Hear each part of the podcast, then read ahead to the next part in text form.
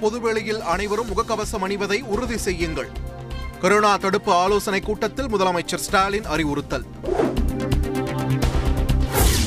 கொளத்தூர் தொகுதியில் நலத்திட்ட பணிகளை துவக்கி வைத்தார் முதலமைச்சர் ஸ்டாலின்.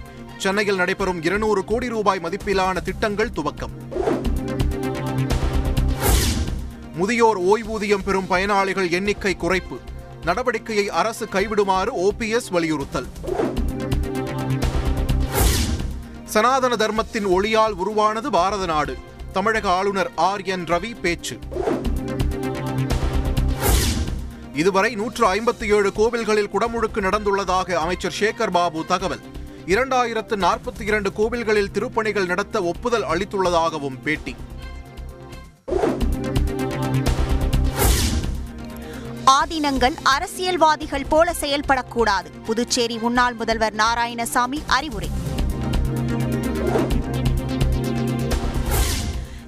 திமுக ஆட்சியின் ஊழல் பட்டியல் பற்றி பேசும் அண்ணாமலை அதிமுகவின் ஊழல் பற்றி கேள்வி கேட்பாரா? நாம் தமிழர் கட்சியின் தலைமை ஒருங்கிணைப்பாளர் சீமான் கேள்வி. இருபத்தி இரண்டு எதிர்க்கட்சிகளுக்கு மேற்கு வங்க முதலமைச்சர் மம்தா பானர்ஜி கடிதம். குடியரசுத் தலைவர் வேட்பாளர் தொடர்பாக வருகிற பதினைந்தாம் தேதி நடைபெறும் ஆலோசனை கூட்டத்தில் பங்கேற்க வருமாறு அழைப்பு. நேஷனல் ஹெரால்டு விவகாரம் அரசியல் உள்நோக்கத்துடன் கையாளப்படுவதாக காங்கிரஸ் குற்றச்சாட்டு.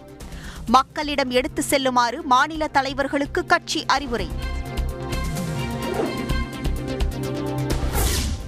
ஐநாவில் இந்தி உருது மொழிகளை பயன்படுத்தும் தீர்மானம் நிறைவேற்றம். இந்தியா உள்ளிட்ட எண்பது நாடுகள் ஆதரவு.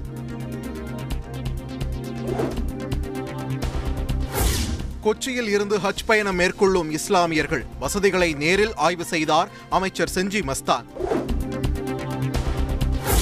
கன்னியாகுமரி அருகே தேரை வடம் பிடித்து இழுக்க அமைச்சருக்கு எதிர்ப்பு. போலீசாருடன் மோதலில் ஈடுபட்ட பாஜக எம்எல்ஏ உள்ளிட்டோர் கைது.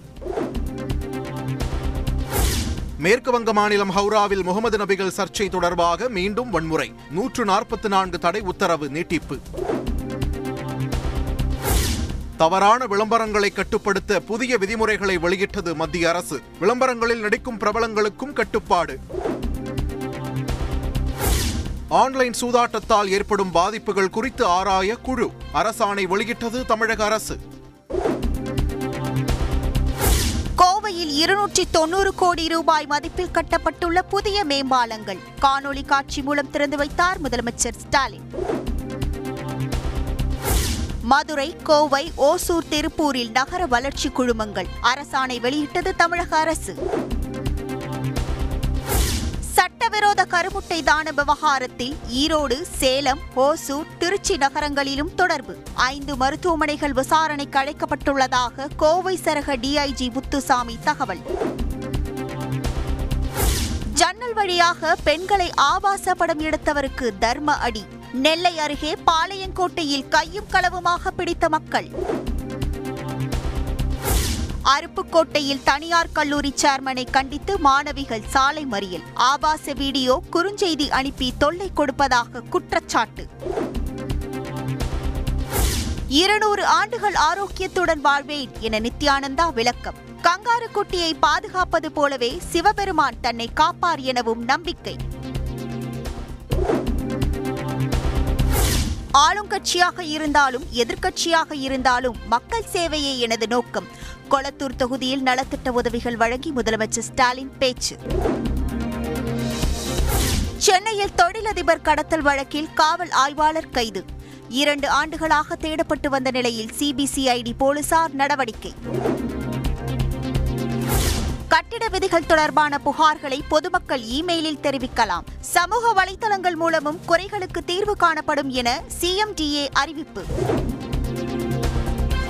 தமிழகத்தில் எட்டு மாவட்டங்களில் நாளை கனமழைக்கு வாய்ப்பு. சென்னை வானிலை ஆய்வு மையம் தகவல்.